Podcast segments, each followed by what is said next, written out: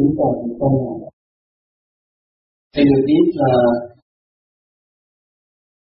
nên luật sự a di đà sáu sự a di đà phật là một quý pháp. Không có thắc mắc và hiện tại em niệm như thầy ờ, uh, Tư có dặn là niệm là mình phải thanh tịnh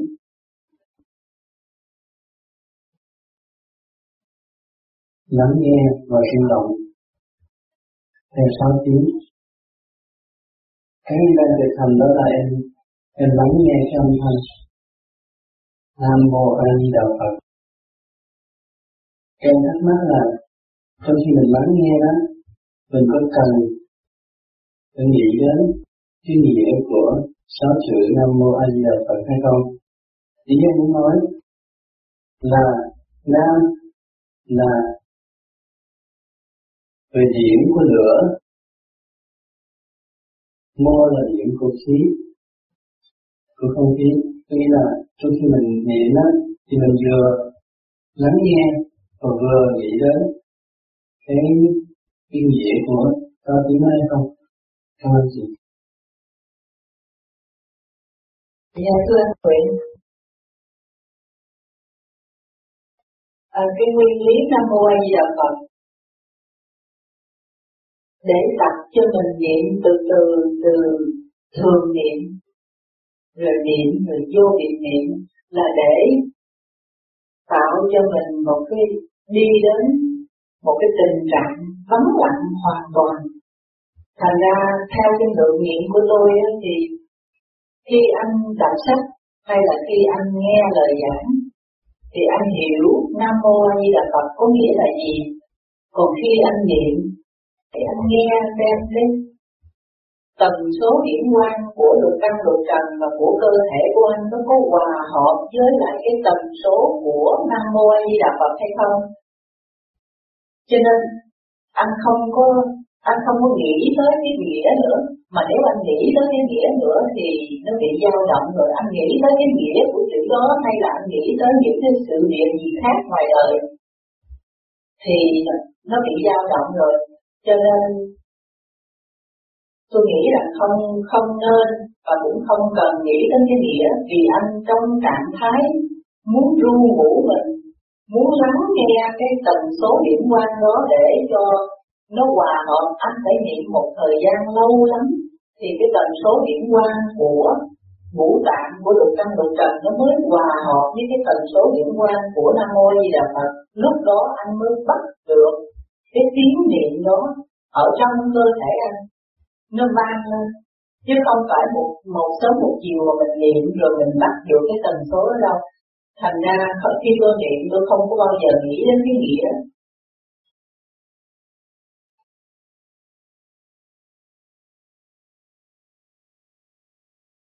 Cái nữ ai muốn hỏi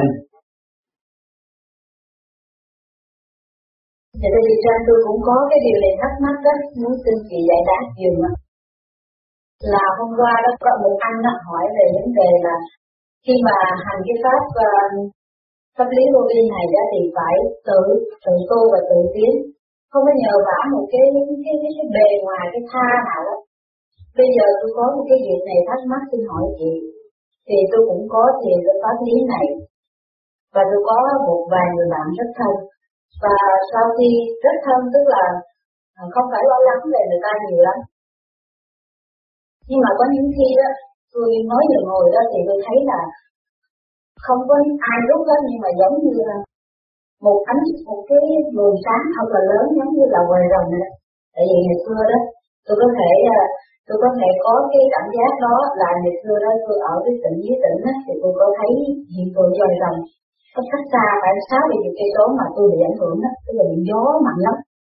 Thì ở đây đó thì nó không bị gió nhưng mà nó giống như một cái cột cột sáng lớn thật lớn. Và nó rút tôi lên. À nó rút tôi lên thì trong khi tôi lên tôi cũng còn nghĩ đến những người bạn thân tôi đó. Thì tôi đang, tôi lên mà tôi cũng nghĩ, tôi tôi tìm những người đó là đi lên với tôi. Thì tôi tôi gặp được người đó. Tôi nhìn xuống tôi thấy tôi nó kêu lên thì tôi tự nhiên tôi nghĩ sao sáng này hôm qua đó để kéo người đó lên và thật sự hôm qua tới nó kéo người đó lên. Thì khi kéo lên rồi đó thì tôi đi thêm một khúc nữa, khi lên xa lắm thì tôi lên hơn và ra tôi thấy có một cái ông có áo đỏ con mà đỏ hết, râu đỏ, tóc đỏ đỏ hết. Họ nói với tôi như thế này, bạn này phải ông nói, phải. Thì ông nói, con nói với nó đó cái người chồng của nó đó mà lục đục cái với nó hoài đó, là tại vì nó không đem hết cái khí lên đầu, cho nên nó cứ lộn xộn hoài. Đó. Thì tôi tôi ra đây tôi nói nữa nó nghe chưa? Thì về giảm chồng lại. Thì khi tôi tôi thấy như vậy đó, thì một hồi thì nó nó không thấy nữa là nó thấy thì cái tôi trở về đi thân hai với người bạn mà cười như thường ha. Thì tôi coi là đồng hồ là hai giờ bốn mươi lăm phút đêm á thì sáng lại đó. Tôi có liên lạc với người bạn đó. Và họ nói mày nói rất là chính xác. Chuyện nó xảy ra đúng như vậy á. Thì cái hiện tượng nó như thế nào? Xin chị giải thích thì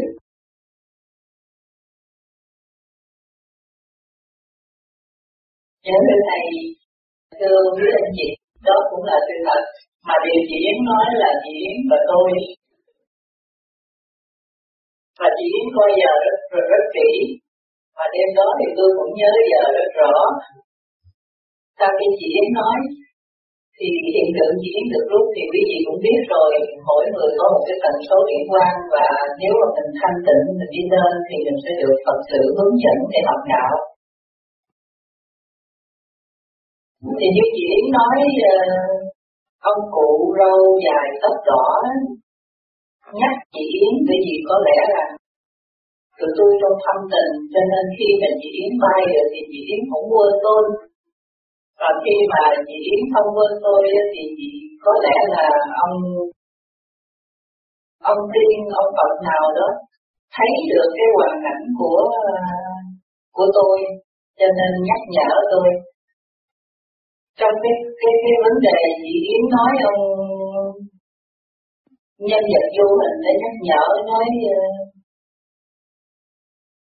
nói ông chồng của cô bạn đó gì lục đục gì đó không có không có đem cái luồng điển lên cao được ờ, thì theo tôi biết chị Yến thắc mắc là chị Yến không hiểu uh, vấn đề tu tập của tôi nó tiến bộ như thế nào. Khi chị Yến hỏi là chị Yến nói thì tôi nói thấy sao để vậy? Hỏi nữa bà ơi thì bà đi, từ tới đâu thì bà đi, bà rút từ cái thì bà rút, đừng có hỏi nữa chuyện lục đồng của tuổi tôi thì để tụi tôi tính. Hỏi gì? Thì khi chị Yến nói, giờ đó, tôi thấy như vậy, thì tôi nói với chị Yến là rất là đúng. Thì tôi tôi tôi bây giờ tôi không có trả lời chị Yến, mà tôi cũng không trả lời để cho ai thấu rõ vấn đề để chị Yến đi cao lên chút nữa chị Yến cũng giống như thấy như thầy nói là khi mà xuất ra đi chơi đó thì đi tới cái chỗ ờ, người ta làm tình mình cũng thấy được. Thì chừng nào chị Yến thấy được như vậy thì chị Yến sẽ hiểu cái lục tục là cái gì. Chứ giờ nói sao vậy nhưng mà lục lục ừ, thấy được cái định luật ba tầng nó lục ờ, lục cái gì ông kia ông thích. Lục đẻo một cái này lục quá xanh thấy cái lục quá xanh Dạ thưa chị Trang, chị Trang chỉ lặp lại tôi cái câu chuyện của tôi thôi à. Dạ chị giải thích lại của tôi là cái chuyện đó, đó là sao mình tự tu tự tiến, tự tìm lại mình, mình không cầu tin ai hết. Rồi có những cái gì như vậy đó, rồi mình có tin tưởng hay là mình chối bỏ, xin chị đấy, chị đâu có cầu xin uh, ờ, ai rút chị lên đâu tự nhiên chị được rút lên mà nếu mà chị được rút lên như vậy, chị cứ mơ tưởng cái chuyện đó thì là chị không tự tu tự tiến. Còn nếu chị được rút lên như vậy, chị cảm nhận rằng chị đã đi được tới đâu, chị đã khá chưa, chị đã xa chưa, thì chị tự tu. Điều luyện mình thêm nữa, rèn luyện mình thêm nữa, thì cái vấn đề mình nhờ giả tha lực hay mình không nhờ giả là chỉ mình biết thôi nếu chị không bị ám ảnh thì chị đâu có nhờ thanh lực ổng lúc ổng lúc kể ổng cái đó là chuyện tự nhiên phải chị? Dạ. À nhưng mà tôi thắc mắc điểm này là chị. Là đó, thì bây giờ tôi cũng nói thật đó là, đôi khi đó tôi ngồi thật mà đôi khi tôi ngồi giả nữa. Tại vì đó, tôi có cái trường hợp đặc biệt lắm.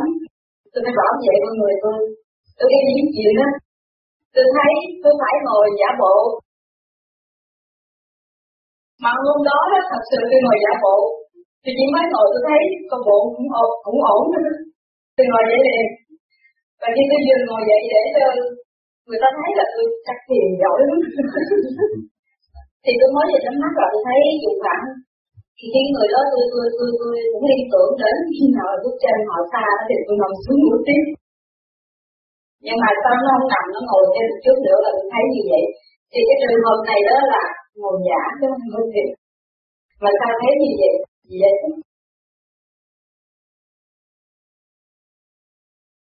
Hồi dạ đâu ở nhà? Dạ thưa thầy ở nhà. Ở nhà. Dạ thưa thầy. Hồi dạ đó là tự lực đó Thưa thầy trường hợp của chị Yến, Yến nói như vậy là cũng đặc biệt bởi vì à, bạn đạo của mình ở đây ra mình Sydney thì không ai có lạ gì hoàn cảnh của chị Yến. Chị Yến đã trở về sống chung với lại một người bạn đời, bây giờ là người bạn đạo. Nhưng mà đời với đạo nó chưa dứt phá hẳn, đời vẫn còn đời, mà đạo còn tu tiến, cho nên nhiều khi bước chân thăng thầm đó nó lạc vô cùng chị Yến. Thành ra tức tốc chị phải ngồi dậy để chị điều ngay lập tức. Thành ra lúc đó chỉ gọi là tiền giả. Nhưng mà vì cái trình độ thanh điểm của chị Yến thanh nhẹ cho nên khi mà chị quýnh quá chị sợ đó thì hồn phi phách tán. Cho nên chị mất tiền Ô, hay quá chứ cảm ơn chị cho nên người ta đời nó nguyễn râu xanh nhưng mà chỉ để gặp ông già râu đỏ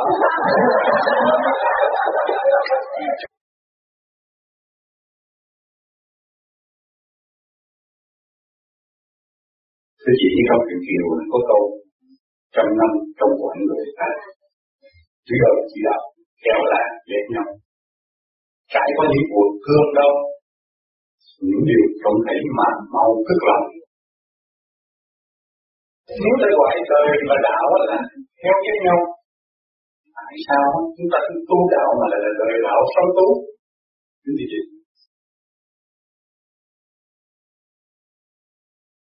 thưa anh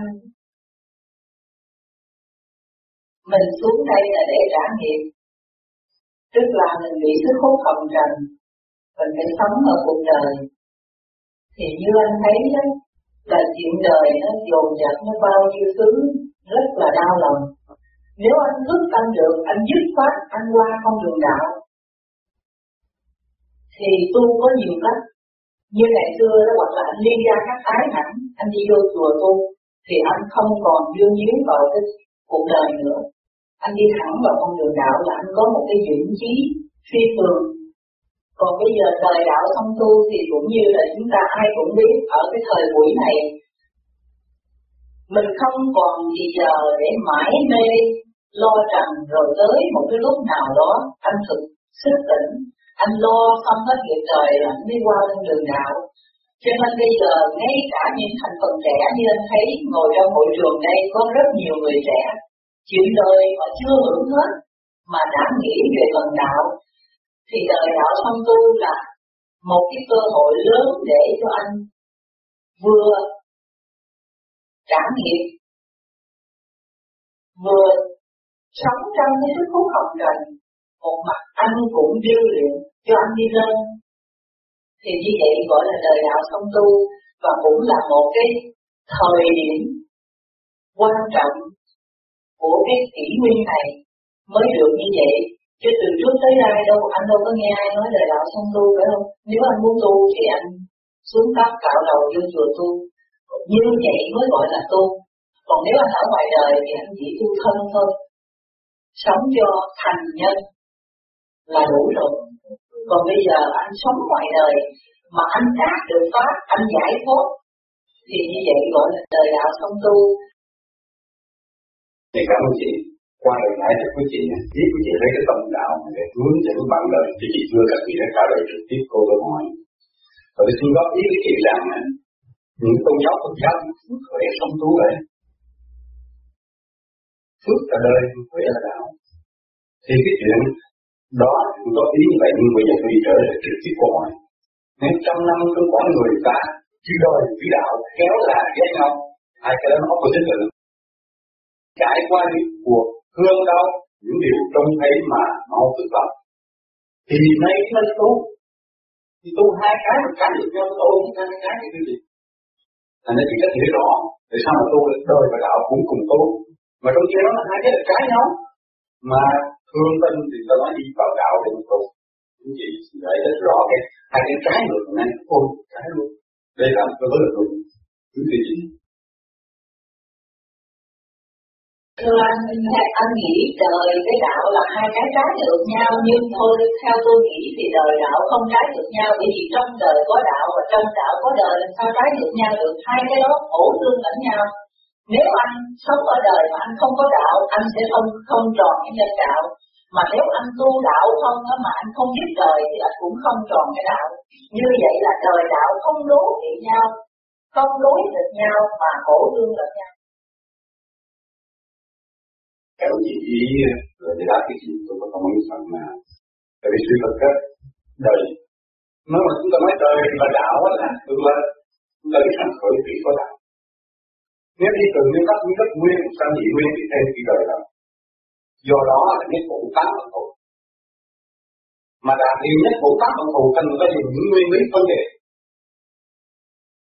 đó là cái tập như vậy thành ra phân biệt bởi cái đạo, cái sự thật đời chữ đại đạo thì nó nằm trong đại đạo. Nay, cái chữ đời đạo không tu chẳng qua là vì cũng vì chúng sinh. Để Phật với cái mức độ người ta dễ không hiểu, nên người ta gọi là đời đạo không tu chứ tôi nói trọn đời trọn với đạo tức là nó nằm trong thiên đạo. Đây là cái câu góp ý của tôi lên quý vị và xin cảm ơn chị đã thư dẫn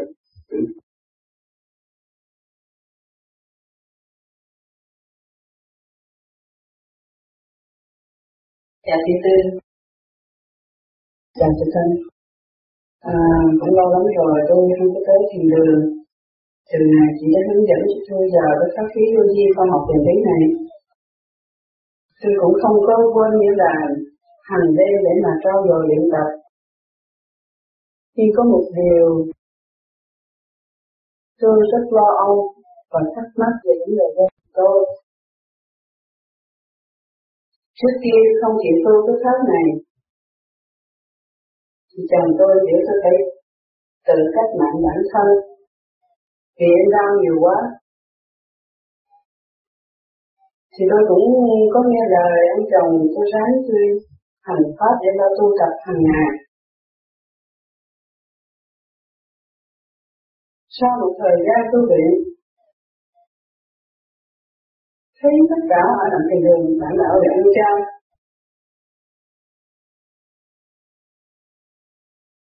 thì nhà con có hiểu rằng trong khi bạn đạo ăn chay, mà em cứ ăn mặn hoài.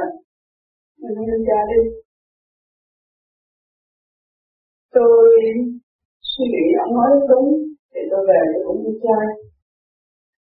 Tôi nghe lời ông cứ ăn chay được thời gian cũng được khoảng một năm mấy có một hôm ông nói rằng bây giờ đó vấn về con trai em ốm quá, ăn mặn trở lại ông nói tôi không nghe thì bắt đầu ông cứ biểu tôi ăn hoài, tôi cũng không bây giờ tôi chiều ông cũng ăn. Nhưng mà tôi ăn một thời gian tôi thấy hình như con người tôi bệnh hoạn trở lại rất nhiều. Và từ ngày bắt đầu ăn mặn thì ông ấy có những cái thái độ không có được em đề những ngày trước khi em nghĩ với tôi.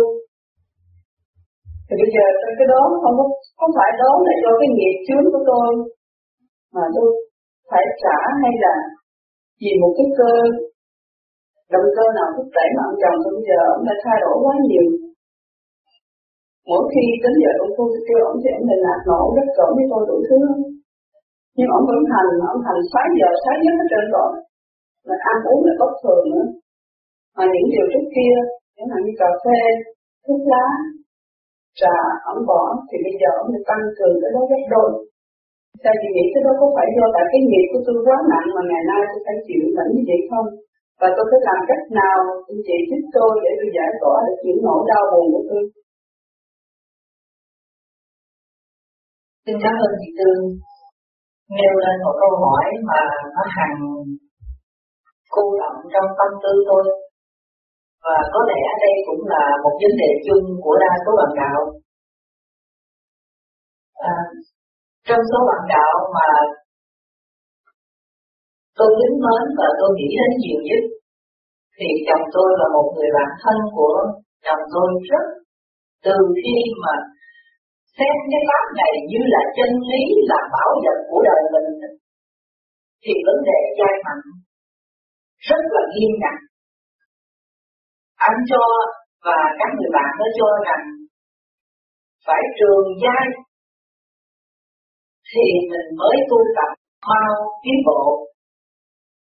Và theo tôi suy nghĩ nhiều về cái con đường tu tập của thầy, thì tôi thấy rằng trong bước đầu mình tu tập thì vấn đề trường trai rất là cần thiết. Nhưng cũng tùy cái sự nhu cầu đòi hỏi của cơ thể nếu vì một lý do bệnh hoạn nào đó mà bác sĩ khuyên nên ăn mặn trong một đoạn kỳ nào đó để khôi phục lại sức khỏe cho cơ thể, đó là điều cần thiết theo lời khuyên của bác sĩ. Mà nếu mình chưa có đủ cái nhìn để mình thấy rằng cơ thể mình có thể vượt qua được không cần ăn mặn thì mình nên nghe theo lời bác sĩ trong một đoạn kỳ nào đó. Còn trong vấn đề tu tập trường kỳ, nếu mà chị muốn tiến lên, thì chị cứ dũng chí. Vì trong ba pháp môn của mình, nếu mà chị tu tập đúng mức, thì không cần ăn gì cả. Một chén cơm cái như chan nước sôi, như là chị hai đã từng ăn trong bao nhiêu năm nay, như là thầy đã từng ăn, thì mình cũng đi được như thường, bởi vì mình bằng thanh khí điểm mà mình lấy vô mỗi ngày không biết bao nhiêu lần cũng như chị phụ cơ thể đang suy yếu như vậy mà bây giờ chỉ gian cô như mẹ chỉ hoàn toàn không ăn mặn, thì đó là một bằng chứng cụ thể cho mình thấy rằng vấn đề chai mặn nó rõ rệt. Nếu mình muốn đi, mình đi cho tới nơi tới chốn, thì trong cái giai đoạn tu tập, mình nên ăn chay để cho cơ thể nó thanh nhẹ. Mình không phải cần thanh lọc nhiều, mình không phải cần phát luân nhiều. Còn nếu giảm mạnh thì chị phải thanh lọc nhiều. Có vậy thôi. Còn vấn đề sự thay đổi trong gia đình, thì tôi nghĩ rằng mình biết rõ trong con đường tu tập của mình mình qua rất nhiều giai đoạn khảo đảo. Thì tôi cũng nghe nhiều bạn đạo nói rằng tu một thời gian, quên cà phê, quên thuốc lá. Nhưng có một lúc lại nhớ lại say mê uống cà phê, hút thuốc lá một ngày hai bao bao. Nhưng mà rồi, tự hỏi mình tại sao vậy? Mình tu để mình tiến mà tại sao giờ mình lại lại đi tục lùi? Lùi một bước chị lại tiến ba bước nếu chị dũng chí. Cũng như tôi nhớ có một lần thầy nói là thầy phải bỏ thuốc lá bảy lần mới bỏ được. Thì nếu bây giờ anh tư trở lại hút thuốc lá thì chị nên nhắc nhở anh Tư hay là chính anh Tư nhắc nhở là, nói tại sao bây giờ mình lại hút thuốc lá hút thuốc lá có lợi ích gì cho cơ thể, nếu ảnh bị một cơn ho gai rứt, hay là tới một cái giai đoạn nào đó anh thấy khói thuốc và dư tàn dư của khói thuốc chỉ làm hại cho cơ thể thôi, và anh đã có cái pháp trong tay anh muốn tiến lên thì anh sẽ tiến được thì trong một đoạn kỳ nào đó những cái trục trặc đó chỉ là một sự khảo đảo để thử tâm mình xem mình có đủ sức mạnh để tiến lên không Tôi cảm ơn chị, nhưng mà cũng thay đổi chị. Bây giờ tôi trường hợp như thế này. Tôi cũng phải có cái phần tế nhị trong vấn đề khi ông chồng như là nó hồi tâm chút tỉnh thế này vì trước kia ông đã từng khuyên tôi nên cách mạng bản thân, thì tôi đã nghe lời ông và ngày nay. Ông cũng ngồi tu ông tu thấy giờ thấy lúc ông tu, nghĩa là bất, nghĩa là lúc nào cũng thấy thích là ông tu, chứ không phải như ngày xưa không tu đến 12 giờ nữa. Và bây giờ, hỏi chứ tôi phải hò mà ổng vấn đề trên miếng ăn mà ăn mặn tôi thấy làm vợ tôi thấy tôi khổ quá. Điểm thứ nhất, điểm thứ hai, nếu trường hợp á, khi ổng ăn cha thì con người ta, cái ăn cha là tình dục nó đã lắng xuống. Theo tôi nghĩ cái vấn đề đó không kiểm cần của tôi. Và cần phải ăn chay một vòng hành thiền nữa, thì đương nhiên cái cái tình dục nó lắng xuống. Và con người khi ăn mặn, uống rượu, cà phê, thuốc lá thì khi chắc chị cũng đã có gia đình, chị biết cái điều đó. Thì tôi rất lo sợ lắm. Tôi lo sợ từng giây từng phút một. Và cái nỗi buồn của tôi tôi không thể nào tôi nói hết được. Dù là tôi cố ăn thiền tôi cố để làm cho tất cả những sự đau buồn không còn nữa. Thì càng ngày nó càng tăng lên. Có nhiều đêm tôi thiền xong rồi tôi cứ ngồi tôi khóc. Tôi khóc thật nhiều và tôi muốn thiền luôn tới sáng không còn nữa này để giờ buồn ngủ được nữa. Mình thử ra, khi ông đi nghe pháp, nghe thầy giảng pháp, ông về nói rằng, thầy giảng là tu đừng có làm biến đừng có ham ăn tại sao anh bây giờ anh bỏ những cái tánh nó không được. Thì tôi nói nó phải sáng không thể nào nói như vậy được. Có người ta không có cái gì khó, chỉ bằng là khó mà thôi. Thì bây giờ nếu trường hợp tôi càng phiên lên, càng lấy lại ăn ủi tôi thấy càng ngày nó không có kết quả gì hết, không biết cái đó là lý do từ đâu thúc đẩy hay là ổng muốn đi tìm một cái gì khác nữa. Vì tôi thì bây giờ thật sự ra tôi không có tha thiết trong vấn đề tình yêu, tôi nói thật nhưng mà tôi chỉ là bổn phận ví dụ là lo ăn lo uống, mà bây giờ tôi bệnh hoạn hoài vì cái tôi thiền mà tôi không có thể giải thoát những cái sự đau khổ của tôi trước kia hai vợ chồng cùng đi một lần đó, thì nó không đau khổ. Nhưng mà bây giờ cũng như một mình tôi đi. Thành nữa tôi nhớ cái câu thầy nói là đường về một cội, một mình tự đi, thì tôi cảm thấy tôi khóc tôi sợ là tôi không chịu nổi. Nữa. Vì thế, tôi muốn Ngài giúp cho tôi một cái một cái lời nói nào để có thể thức tỉnh được người chồng tôi. Vì từ xưa đó thì ông như là anh tôi cũng cũng như chị. Và tôi cũng đã từng khi mà ông như mà bây giờ thật sự thấy ông thích nói, nhưng mà bây giờ ông không nghe gì nữa hết tôi cảm thấy khổ quá, mà khi nghe thầy ở đây thì ông cũng gục đầu ông nói vậy, cũng nghe pháp, nhưng mà về ông không có làm gì vậy thì theo chị nghĩ như thế nào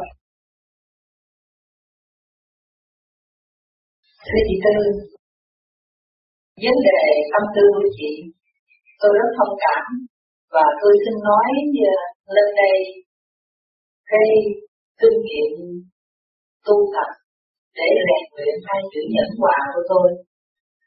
Để chị thấy rằng tôi hoàn toàn tin tưởng vào Pháp và cái Pháp đã chứng minh cho tôi thấy là biết chỉ đi thì sẽ đến nơi.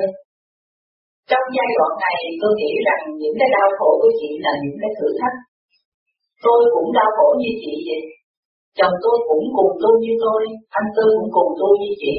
Tôi với chị là hai người được nhiều phước đức hơn những gia đình khác chỉ có chồng tu hay chỉ có vợ tu một điều đó chị nhận thấy chị cũng đã có một chút an ủi rồi sự xung đột giữa tôi và chồng tôi là vấn đề giáo dục con cái trong gia đình ở xã hội úc này. Tôi thì hòa quản và hội nhập với cái dân, cái cái cái nếp sống của xã hội úc này dễ dãi hơn chồng tôi.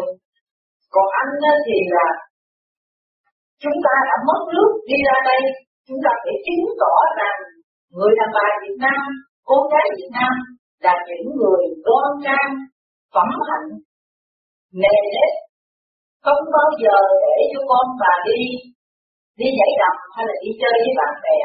Kỷ luật nghiêm minh. Cho nên tôi dặn con với chồng tôi vô cùng nhiều khi sự xung đột quá độ mà ảnh thì nóng quá mức, đến nỗi ảnh đưa tay lên hay là cầm dao muốn chém tôi. Giữa đêm tới giờ thì tôi ngồi xuống tôi thiền thì nước mắt tôi trào ra, tôi chỉ nói một câu rằng phải kiên nhẫn chờ đợi. Cái mức nóng nảy của ảnh phải tới một lúc nào đó nó sẽ hết.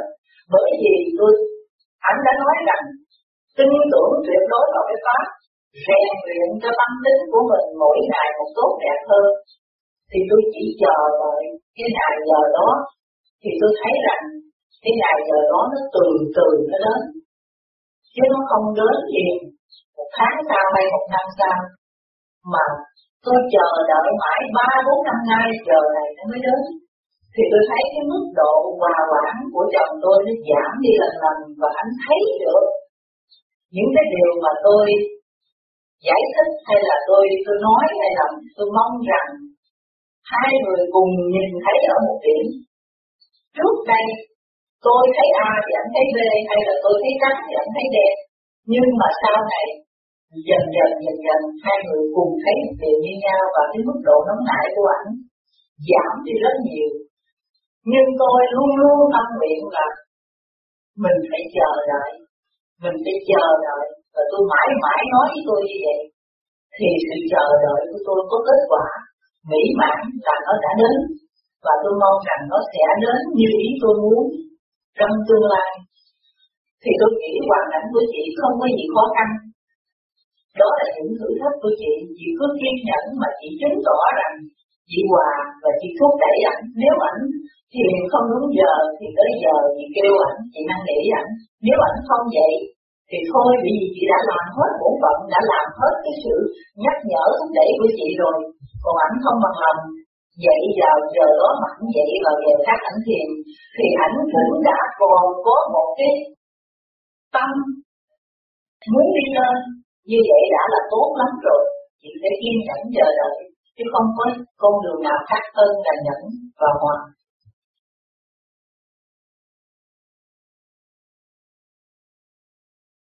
Dạ, thưa chị Tư, hôm nay thì mấy ngày nay đó tôi có nghe chị còn thắc mắc về vấn đề gia cảnh của chị. Và coi như mấy anh có vài anh đã giải đáp nhưng mà không có thể nào mà giải tỏa được những cái khổ của chị.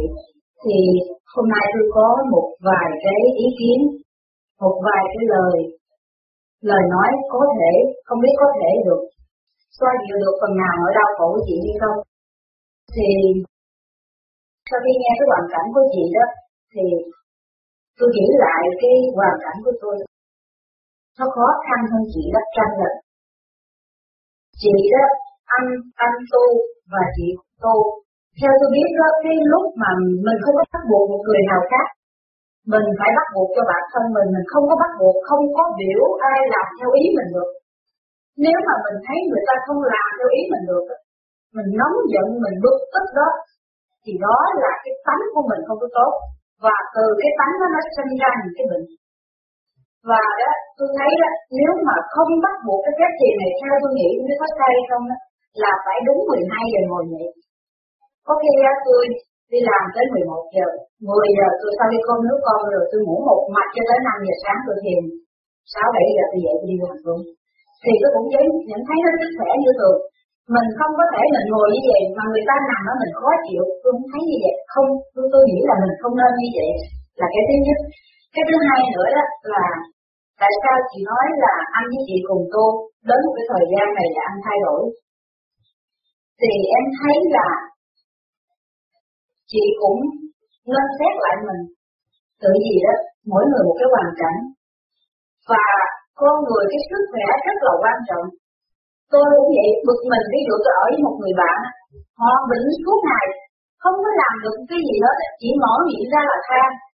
Và than rồi bệnh rồi than rồi bệnh. Thì người ta sẽ dần dần chán mình đi, người ta sẽ, nếu là bạn á, ở chung mà xe phòng là tôi sẽ đi chỗ khác, bởi vì tôi còn phải lo cho cái bản thân, tôi phải lo cho nhiều người khác chị nói là chị thiền cho cái cái này từ lâu tôi nói thật, chị thiền hơn tôi tôi thấp hơn chị nhiều lắm. Nhưng mà tại sao nó không đem lại sức khỏe cho chị mà chị vẫn bệnh mãi? Là tại vì cái tánh của mình. Tôi nghe lời thầy nói hay là nghe những cuốn văn thì người ta nói là chính tánh của mình mà sinh ra bệnh. Mình mình nóng giận, mình bực tức, mình phải bệnh hoài, mình không khi nào mình thoải mãn được hết. Bây giờ đó anh làm gì mà ăn? Chị tự một đường chị chị tu bây giờ thầy nói là ai tu mới hưởng chị tu đi chị trong sáng chị sạch sẽ chị khỏe mạnh á, thì mọi người sẽ kính trọng chị. Đó là tôi đã làm qua, tôi nói thật. Tôi ở với một người đó, người ta tu cao hơn tôi. Ngồi thở đúng giờ. Bất cứ cái việc gì cũng vậy hết. Làm cái gì cũng giỏi hơn tôi đó tức là về cái cái cái pháp lý thực hành. Nhưng mà theo cái nhận xét của tôi, họ thua tôi là tại sao? Tại vì khi tôi ham muốn cái gì tôi muốn người ta bắt tôi phải theo cái đó. Không ai quyền bắt buộc người khác theo ý mình hết á. Tôi thích tôi làm, tôi không thích thì thôi. Tôi phải suy nghĩ cái điều đó đúng hay không? Nhất là mình là một người vợ mà mình hiểu người chồng cái gì đúng nội cái đó thôi, đúng giờ thì thôi. Chồng cái lời khuyên nó là đúng như người ta không thích, thì mình cũng đừng có bực bội nữa. Tại vì mình bực, mình ngồi thiền có yên. Mà khi mình ngồi thiền, nó tăng mình phải rỗng mà mình cứ tức, nó nằm hoài nó không ngồi vậy thiền chung với mình đó là cũng cái không có được không có được định rồi. Và khi không được định á, thì chị phải sinh ra từ dần dần dần chị bệnh. Rồi bây giờ em nói lại cái hạnh. Cái là cái hạnh ví dụ bây giờ đó. Con xin lỗi chị cho tôi trả lời hết câu vừa rồi chị vừa nói. Tại vì chị chưa có hiểu được cái, cái ý của tôi. Thưa chị cái vấn đề mà 12 giờ mà để mà bắt buộc đúng giờ công phu của chồng tôi thì cái chuyện đó tôi không có bắt buộc mà tôi biết có thích. Ví dụ nhiều khi tôi nhắc tôi là thích thừa đến nào bây giờ tới giờ công phu ổng nói không à, tôi không có có ngồi giờ này chúng tôi không tôi thì tôi tôi ngồi.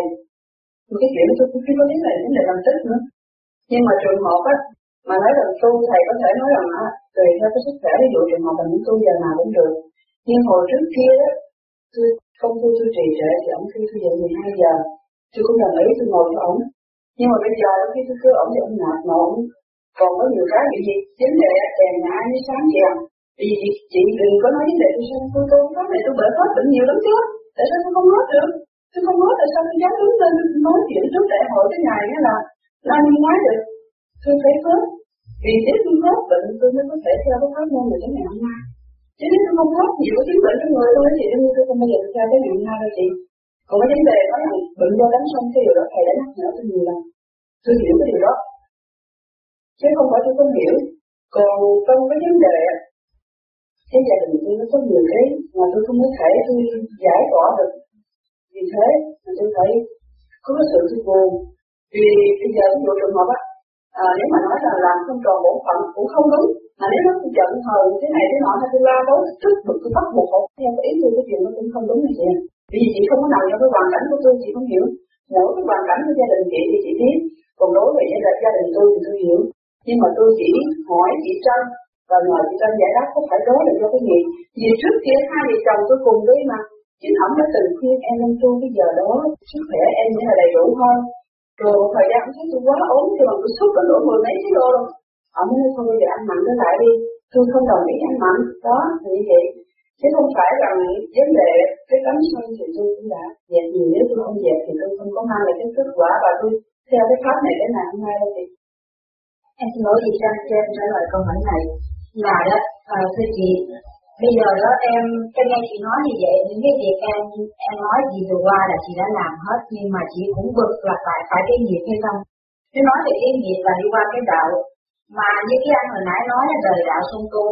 Bây giờ cái đời của mình á mà chưa có giải quyết xong á thì mình đừng có nói tới cái đạo. Tức là đời đạo sung tu là phải song song với nhau. Bây giờ cái đó là cái nghiệp hay không? Em không nghĩ là cái nghiệp đó. Mình tự làm bởi vì khi mình làm điều xấu là mình gây thêm những cái bực tức cho người khác. Và mình làm điều tốt là mình thỏa mãn được cái tâm của mình. Tu tức là nhìn lại cái tâm và sửa lại cái tấm của mình. Tôi chỉ nghĩ đơn giản vậy thôi. Và bây giờ em có thể nói một cái kinh nghiệm về bản thân của em. Chị có thể nghe rõ và có thể lấy được một chút nào về kinh nghiệm đó mà chị giải tỏa được chút xíu nội tâm chị hay không? Mỗi một gia đình đó, nó có một cái hoàn cảnh không có ai thể nào mà giải quyết được cái hoàn cảnh riêng tư của mỗi người. Nhưng mà mỗi người sinh ra đều phải mang cái khổ. Và mình khổ đó, mình tự gây mình khổ, thì mình cho nó là cái nghiệp và bây giờ đó, mình khổ, mình phải giải phóng pháp như thế nào? Bây giờ chị đã được may mắn của cái phép này. Chị đã có những cái giờ chị ngồi chị thiền định. Thì chị hơn em tại vì đó lúc trước đó, em không có ai tới ai để em hết và em cũng không có đủ may mắn cái trẻ này thì tự em nghĩ ra cách để mà em giải quyết cái cái cái cái khổ của em bằng cách như thế nào. Mình làm thế nào cho mình thật là khỏe mạnh. Trời chị đó là không thiền đúng mức và bây giờ anh lại sang tập chị cứ bỏ mặt chồng và chị muốn dẫn, khuyên lên nhưng mà không phải lời khuyên đó là một cái mệnh lệnh.